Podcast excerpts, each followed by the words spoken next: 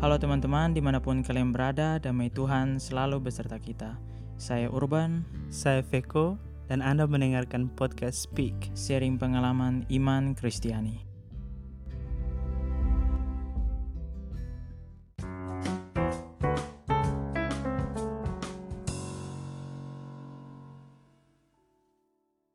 Halo Urban, apa kabar? Kabar baik, Veko. Wah, puji Tuhan. Em, nah, kesibukan-kesibukan apa sih yang sedang dijalani saat ini Urban? Eh, kalau untuk kesibukan, saat ini saya sedang mengerjakan tugas dari kampus dan juga lagi planning untuk ministry di akhir tahun ini. Wah, kayaknya banyak proyek-proyek Oh, yang iya. sedang dijalankan ya. Ya, lumayan lah. Wah, luar biasa.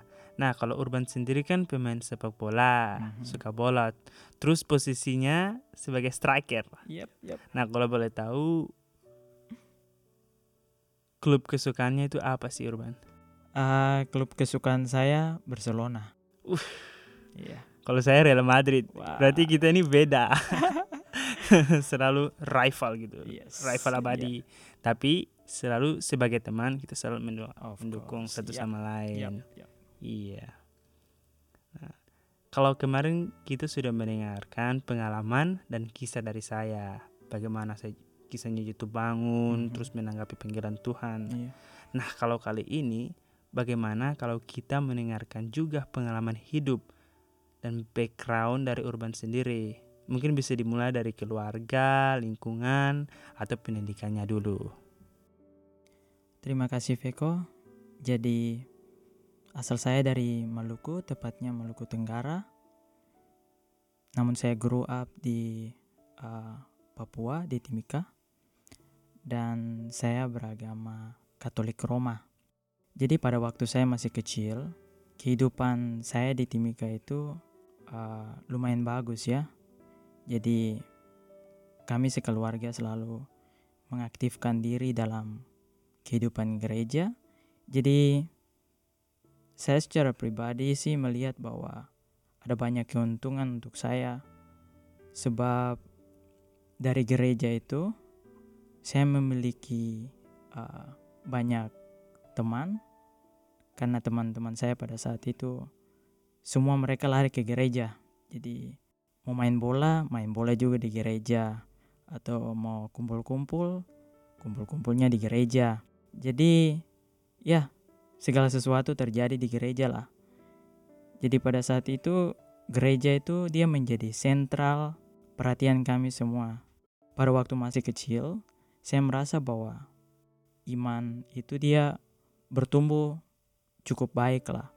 Karena saya dikelilingi oleh orang-orang yang ya bisa dikatakan orang-orang yang hebat, orang-orang yang memiliki pengetahuan dan juga relasi yang baik dengan Tuhan dan sesama.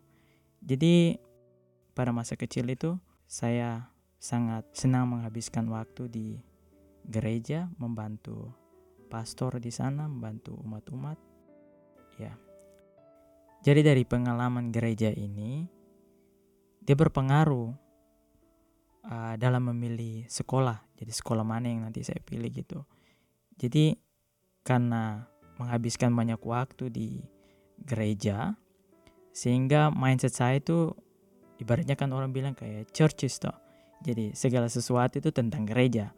Nah, jadi saya juga terbawa sehingga pada saat saya memilih sekolah mana, jadi pada saat tamat SD, SD-nya kan masih uh, SD negeri lah.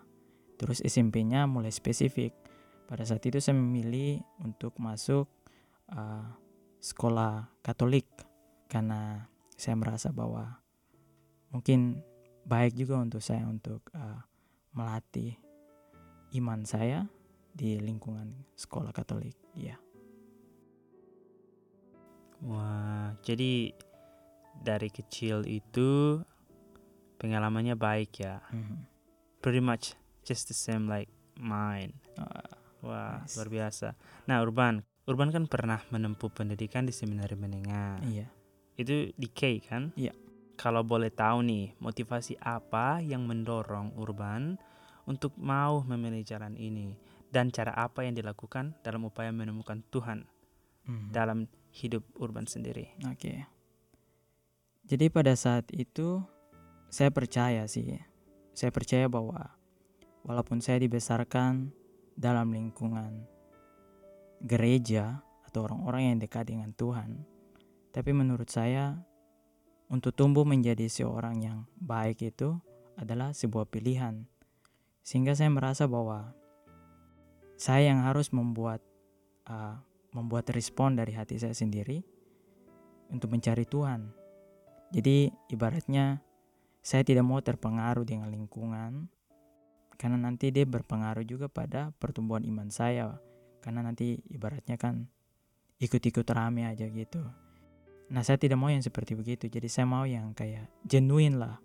Jadi saya mau menanggapi panggilan Tuhan itu dengan dengan keputusan atau dengan free will saya secara pribadi. Ya jadi pada saat itu saya memilih oke, jadi bagaimana kalau saya mengambil segala sesuatu yang baik dari lingkungan dan juga relasi saya dengan teman-teman dan juga relasi saya dengan gereja. Nah, bagaimana saya mengambil relasi ini ke arah yang lebih lanjut. Jadi pada saat itu saya memilih untuk setelah tamat SMP, saya memilih untuk masuk seminari. Seminari menengah di Maluku ya. Jadi untuk teman-teman yang mungkin belum tahu seminari itu apa, jadi seminari itu ibaratnya itu sama seperti sekolah-sekolah biasa, tapi dengan ada satu fokus di situ. Fokusnya itu untuk ibaratnya kayak pembinaan awal gitu, pembinaan Hmm, awal. pembinaan anak-anak muda. Iya. Jadi pembinaan awal bagi mereka yang tertarik untuk melayani Tuhan dengan menjadi pastor. Nah, itu. Iya. Jadi pada saat itu motivasi saya itu untuk menjadi pastor sebenarnya sangat zero. sangat rendah ya. Iya. Minim ya. Ya, sangat minim. Jadi motivasi awal saya itu saya hanya ingin menjadi pribadi yang baik. Nah, hanya untuk menjadi orang yang baik atau belajar disiplin atau hidup lebih teratur lah. Karena sebelum masuk seminari kan saya doing research. Jadi bagaimana kehidupan di seminari kan dari research yang saya dapat bahwa dikatakan bahwa uh, seminari itu adalah tempat yang pen- hampir sama dengan kehidupan militer. Hampir sama dengan kehidupan militer. Jadi dari situ saya merasa bahwa wah kalau sebutnya militer berarti ibaratnya harus disiplin, tepat waktu, tidak boleh terlambat. Kalau terlambat berarti dihukum. Bisa jadi tentara kalau begitu kan. Iya iya. Jadi ibaratnya hampir sama kayak tentara, cumanya lebih sedikit uh, bebas lah. Maksudnya tidak terlalu ekstrim seperti tentara. Kayak lebih ke spiritualitasnya Iya. gitu kan. Iya. Jadi itu motivasi saya. Cuma untuk menjadi pribadi yang baik dan juga bisa bisa hidup mandiri lah. Ibaratnya kan tidak tidak menjadi uh, anak mami. Istilahnya itu anak mami. Itu salah satu istilah yang sangat terkenal di di uh, seminari. Disebutnya anak mami. nangis-nangis, Anak ma- rindu-rindu iya. mami. Jadi anak mami itu artinya bahwa anak-anak yang uh, masih sangat bergantung dengan orang tua atau selalu cengeng gitu. Lapar sedikit nangis atau dihukum guru nangis. Jadi ibaratnya mereka tuh kami sebutnya itu anak mami di seminari. kalau bangun pagi nangis kayak jam 5. rindu Iya. mama. Iya. Jadi motivasi saya hanya untuk menjadi pribadi yang baik dan disiplin serta hidup mandiri.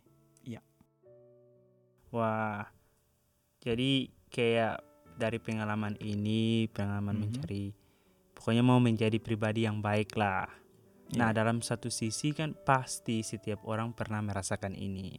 Nah, Mhm. apakah Urban sendiri pernah mengalami hal atau mengalami kekeringan dalam hidup istilahnya kayak Iya. dryness gitu dalam hidup dalam Mhm. panggilan atau dalam iman sendiri Mhm. apakah pernah sadar bahwa Urban sedang berada dalam situasi yang seperti itu Ehm, untuk di seminari menengah saya belum terlalu merasakan yang namanya dryness ya atau kekeringan dalam kehidupan panggilan iya karena kita kan banyak di seminari kalau digabungkan secara keseluruhannya berarti bisa roughly hmm, 80, 100 iya 100. 100 iya. Ah, ibaratnya kan itu kan jumlah yang cukup banyak ya.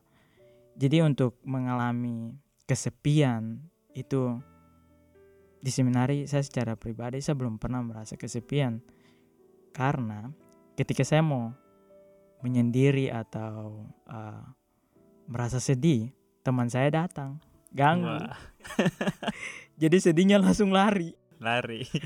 Sedihnya kayak wah ada teman yang datang. Wah iya. kayak bersama lagi Iya, gitu jadi kan. kita kan nggak mau jadi itu anak mami apalagi tadi. kan Urban kan jauh kan datangnya dari tempat yang jauh Oh iya, Timika benar. gitu Wah, Iya. Iya. Jadi kalau di semin- kehidupan seminari sendiri saya belum pernah merasakan yang namanya kekeringan. Namun kekeringan itu saya rasakan ketika tamat dari seminari. hmm, Setelah tamat seminari, saya memutuskan untuk melanjutkan pendidikan saya ke jenjang yang lebih tinggi atau lanjut ke seminari tinggi. Ah, mhm. jadi pada saat itu saya memilih salah satu tarekat atau salah satu biara yang disebut dengan nama SVD. Jadi kalau bahasa Indonesianya sih eh, Serikat Sabda Allah. Nya sebenarnya saya secara pribadi sih itu adalah tarekat yang bagus ya karena saya memilihnya itu dari ketertarikan saya secara pribadi kepada mereka karena uncle saya kan dia dari SVD Mhm. Nah, jadi pretty much ada influence dari uncle saya sendiri. Mhm. Jadi, ya, saya memilih SVD. Em, namun, saya mengalami kayak mengalami kekeringan ini sebab saya merasa bahwa kayak SVD itu bukan tempat untuk saya gitu. Jadi, SVD saya merasa asing gitu. Dan saya bertanya kan, kalau misalnya SVD ini dia uh, tarekat yang saya pilih, berarti saya harus kan bahagia karena saya sudah memilih. Namun kenapa saya merasa kekeringan pada saat itu? Ibaratnya kayak saya merasa kesepian yang mendalam, bukan bukan artinya kesepian secara rohani, tetapi kesepian juga secara batin atau secara kehidupan sosial gitu. Karena kan uh, saya kan harus masuk SVD-nya kan di di timur di apa? di NTT. Jadi kan lumayan jauh dari Papua. Kan jarak dari Papua ke Flores itu kan lumayan jauh. Dari Indonesia Timur ke Indonesia Tengah. Nah, itu Tengah. kan jauh. Jadi pada saat itu saya merasa bahwa saya sendiri karena saya juga kan sendiri dari dari Maluku, utusan dari Maluku ke ke situ. Jadi saya kan merasa secara sosial saya merasa sendiri atau merasa kesepian karena tidak ada teman pada saat itu. Jadi dari kesepian sosial itu dia masuk ke kesepian rohani Hmm. yang di mana saya mengalami kekeringan dalam kehidupan panggilan saya.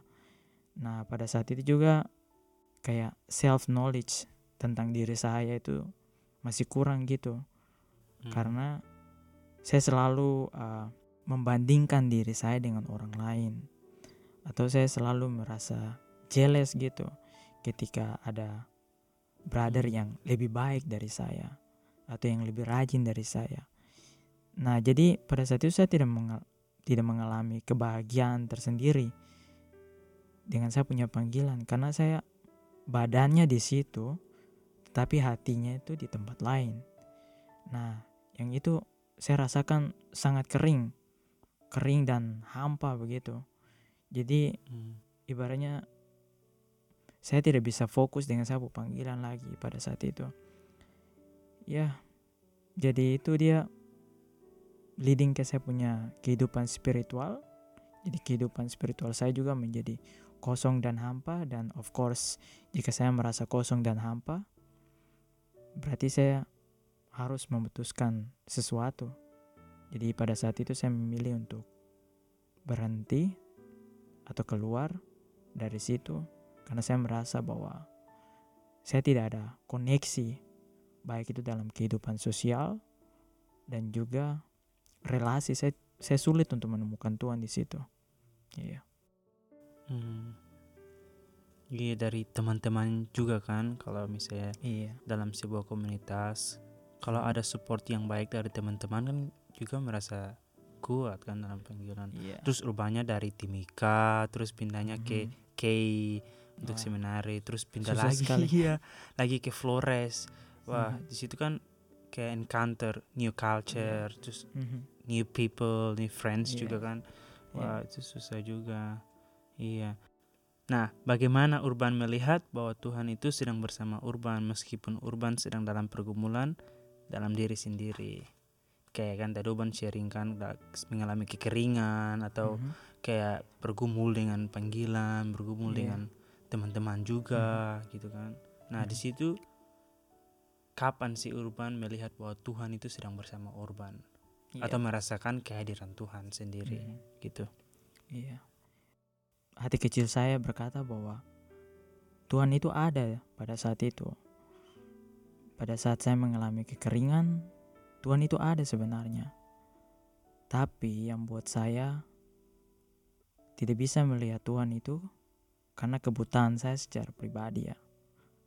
Karena sifat saya yang tertutup pada saat itu, tertutup pada kehidupan sosial, dan juga tertutup kepada relasi saya dengan Tuhan. Namun, hati kecil saya selalu berkata bahwa Tuhan itu ada di situ. Namun, saya sendiri yang memutuskan untuk bilang, "Jangan dengarkan hati kecilmu, tapi dengarkan apa atau rasakan feeling." Nah, lebih mendengar feeling begitu, lebih mendengar moodnya.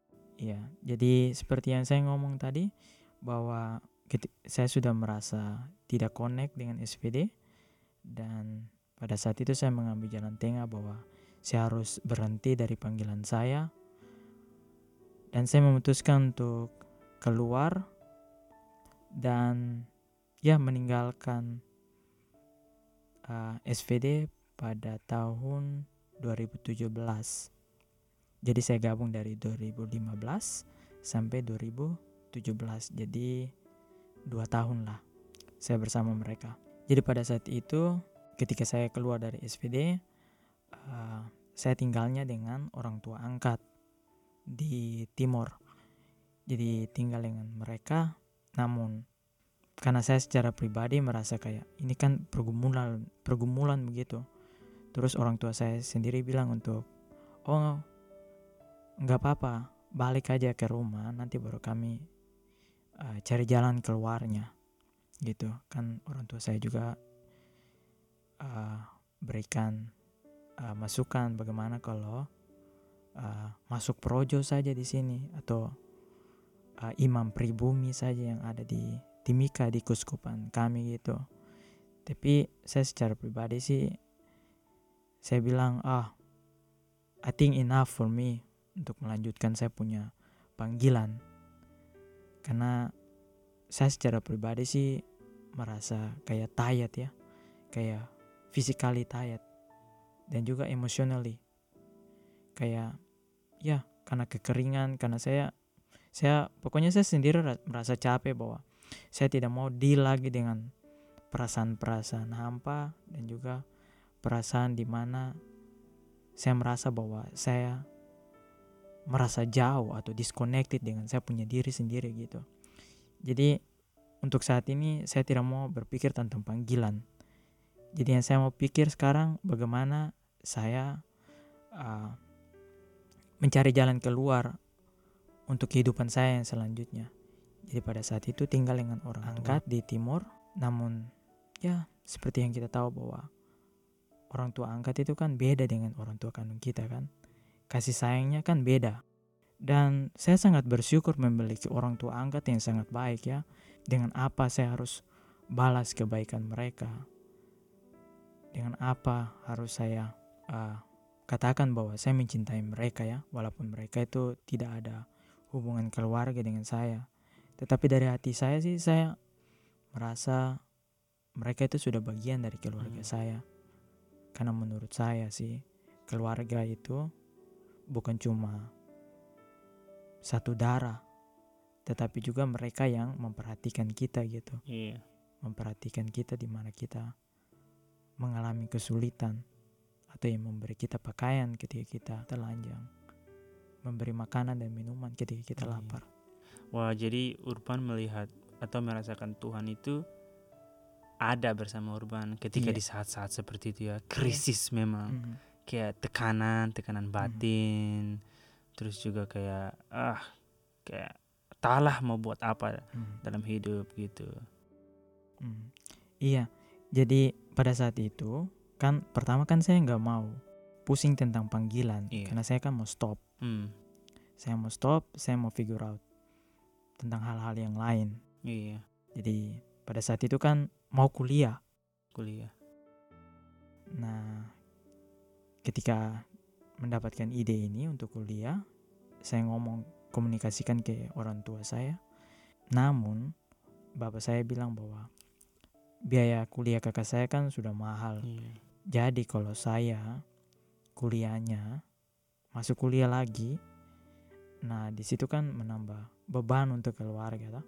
Jadi bapak saya bilang anjurkan untuk kalau mau kuliah ah, tahanlah satu tahun ke depan. Tahun berikutnya baru lanjut kuliah. Lanjut kuliah gitu. Ya. Jadi pada saat itu ah saya berpikir bahwa satu tahun itu kan waktu yang lama ya. Hmm. Jadi apa yang harus saya buat dalam jangka waktu yang panjang itu?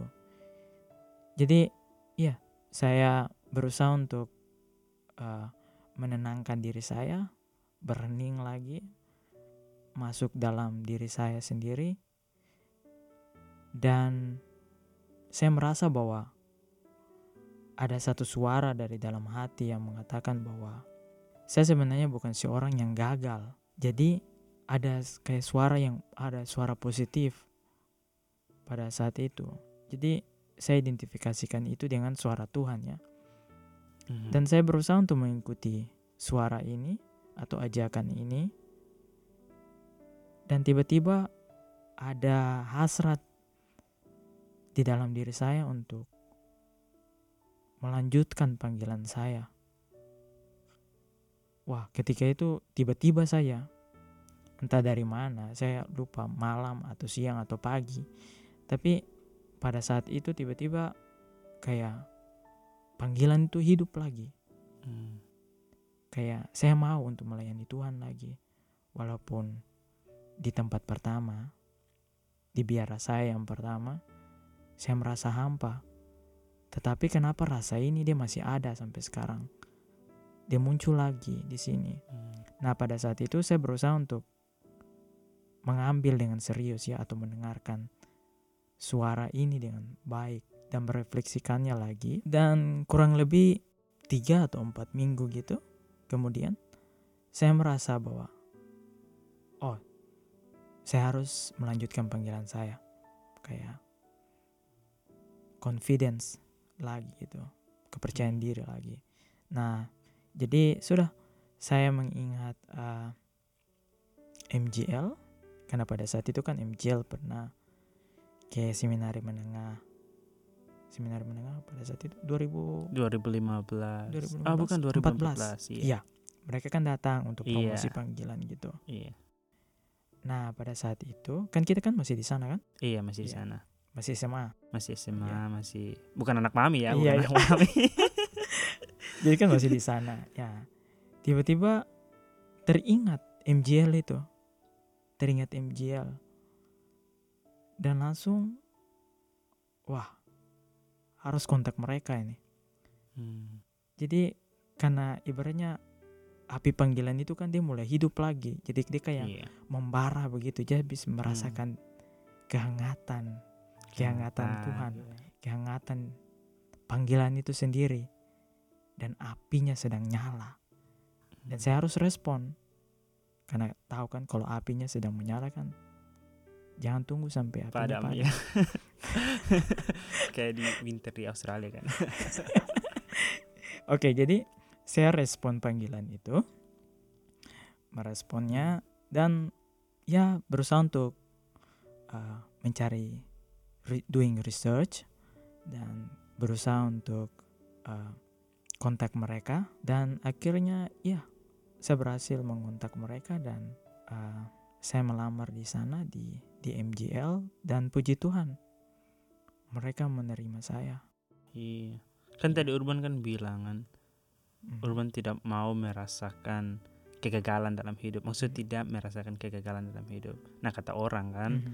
kegagalan itu Iya.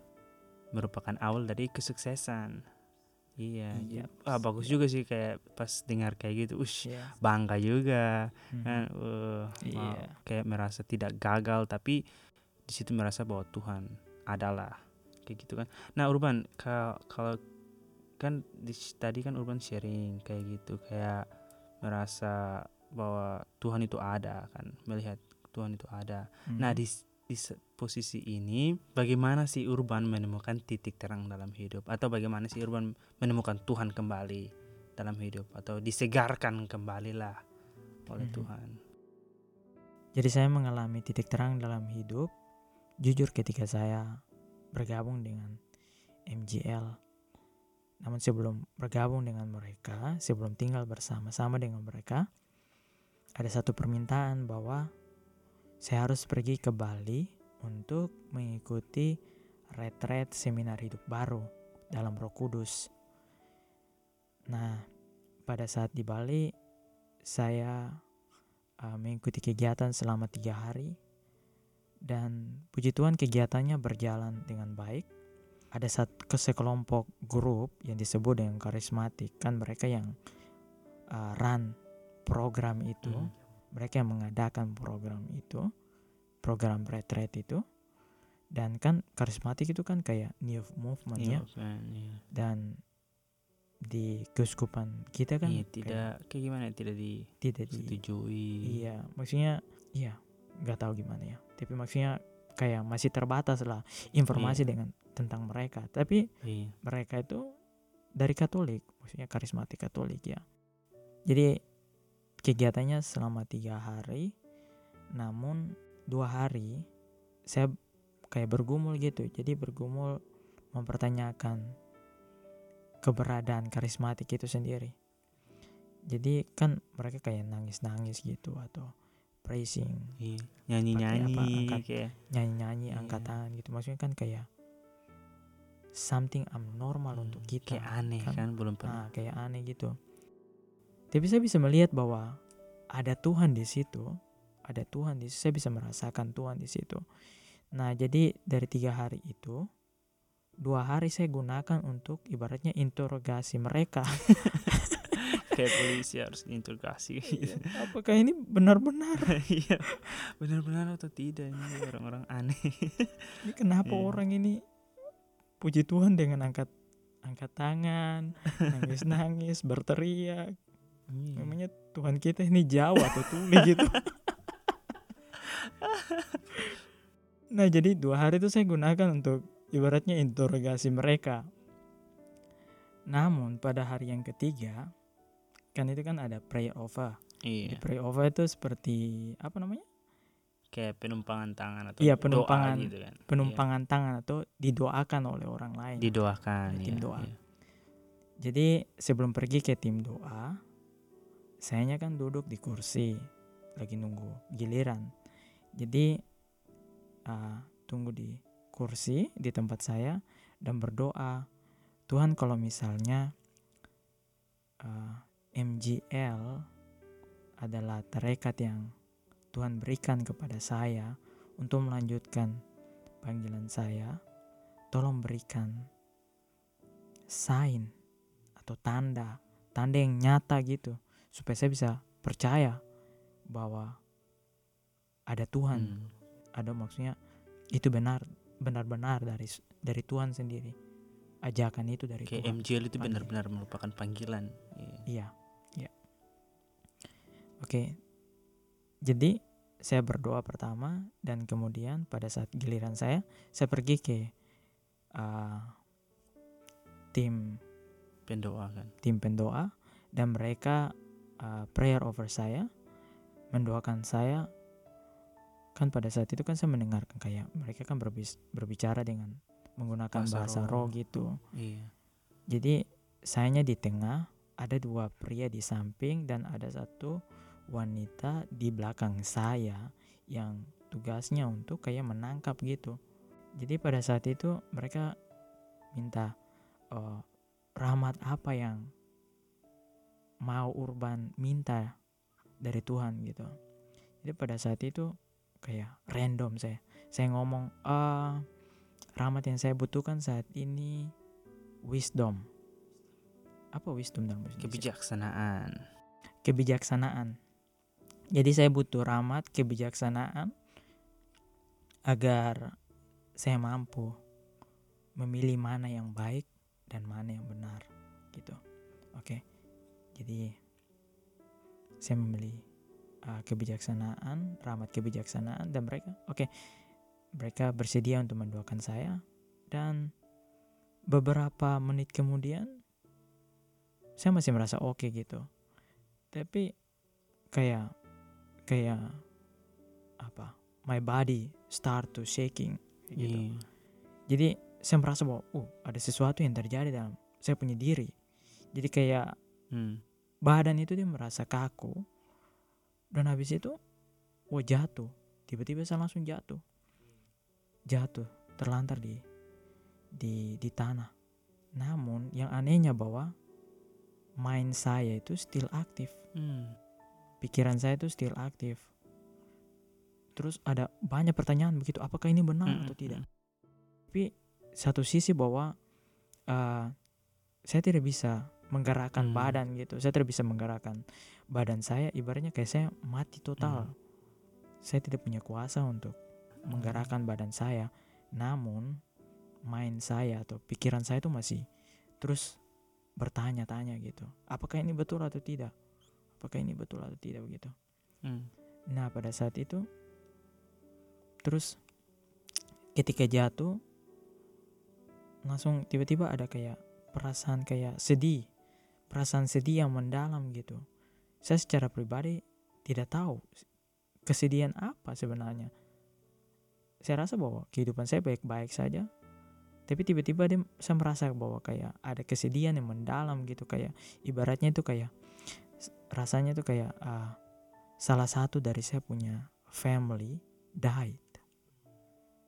Nah itu, jadi feeling of grief. Iya. kayak itu, perasaan Kesedihan yang mendalam. kesedihan yang mendalam begitu. Nah itu saya rasakan situ. Nah saya kan rasa aneh sekali. Orang tua saya semua baik-baik. Tapi kenapa saya merasa ini? Nah di situ saya merasa bahwa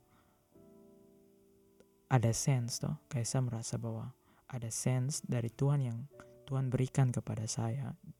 Dan sense itu berupa perkataannya, dia bilang bahwa selama ini saya begitu setia sama kau. Tapi kenapa kau masih meragukan saya?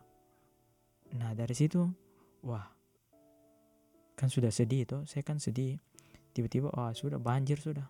Dan saya percaya bahwa itu itu ada kayak healing gitu, ada dia Hmm. punya healing power begitu. Hmm. Bahwa saya menangisi, menangisi sesuatu yang maksudnya yang saya selalu uh, kayak kecilkan dalam hidup. Iya. Misalnya saya tahu bahwa Tuhan itu aktif dalam kehidupan saya, namun saya tidak pernah menaruh Tuhan itu pada titik pertama dalam kehidupan saya. Saya selalu menomor menomor duakan Tuhan Iya. dan saya tidak pernah percaya akan kekuatan Roh Kudus itu. Saya tidak pernah percaya. Nah dari situ dari sense yang saya dapat itu tiba-tiba saya langsung bisa kayak bahasa roh.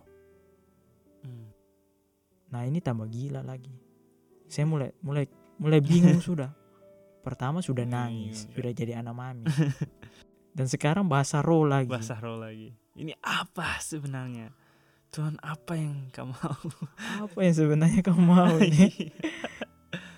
jadi maksudnya mulutnya komat kami secara otomatis gitu. Ba ba ba ba ba ba ba Iya. ba, ba. tapi kayak kayak ada sesuatu yang ada sesuatu yang berbeda begitu. Kayak saya merasa bahwa badan saya mulai kayak rasa ringan gitu toh. Hmm. nah dari situ saya langsung mengerti bahwa saya memang ada ada luka ya ada luka yang saya uh, bawa sudah terlalu lama atau beban yang saya pikul. Sehingga beban itu beban yang belum pernah saya ekspresikan pada saat itu. Tuhan berikan kesempatan di mana saya meng- mengekspresikan beban itu ngomong ke dia melalui air mata. Dan pada saat itu saya bersyukur bahwa melalui pengalaman itu saya mengenal Tuhan begitu. Lebih mengenal Tuhan dengan dekat.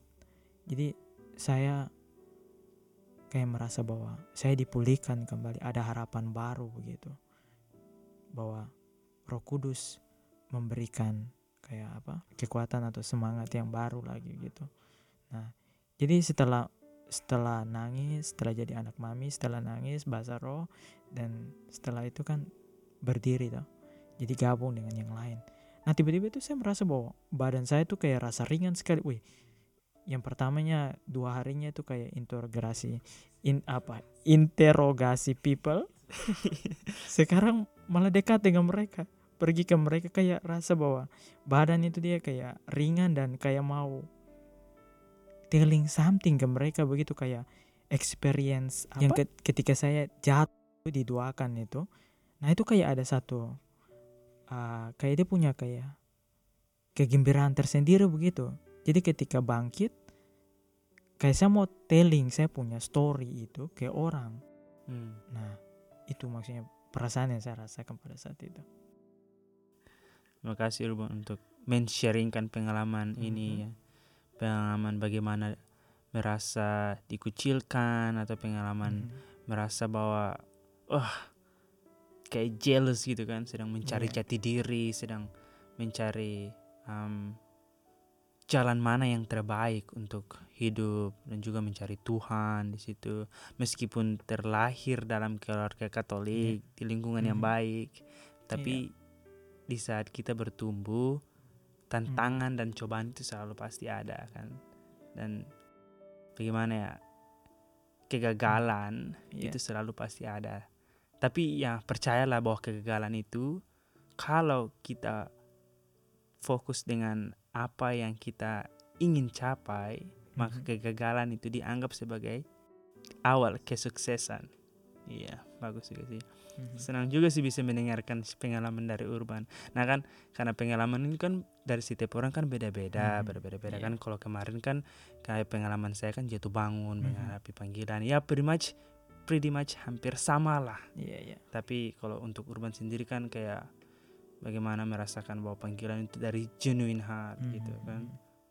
Jadi untuk Urban apa sih pesan-pesan Urban untuk anak-anak muda sekarang yang sedang bergumul juga dengan situasi yang sama seperti Urban ini atau untuk teman-teman juga yang sedang mendalami Hmm. iman mereka. Jadi pesan-pesannya.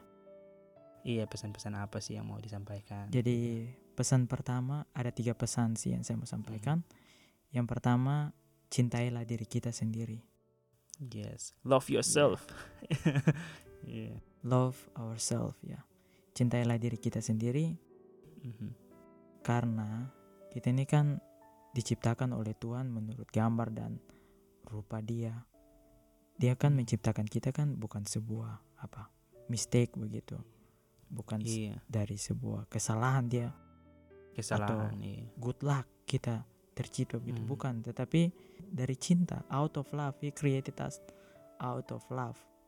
Nah, jadi pesan pertama yang saya mau sampaikan untuk teman-teman bahwa cintailah diri kita sendiri, gitu. Hmm. Karena kita adalah anak-anak Allah.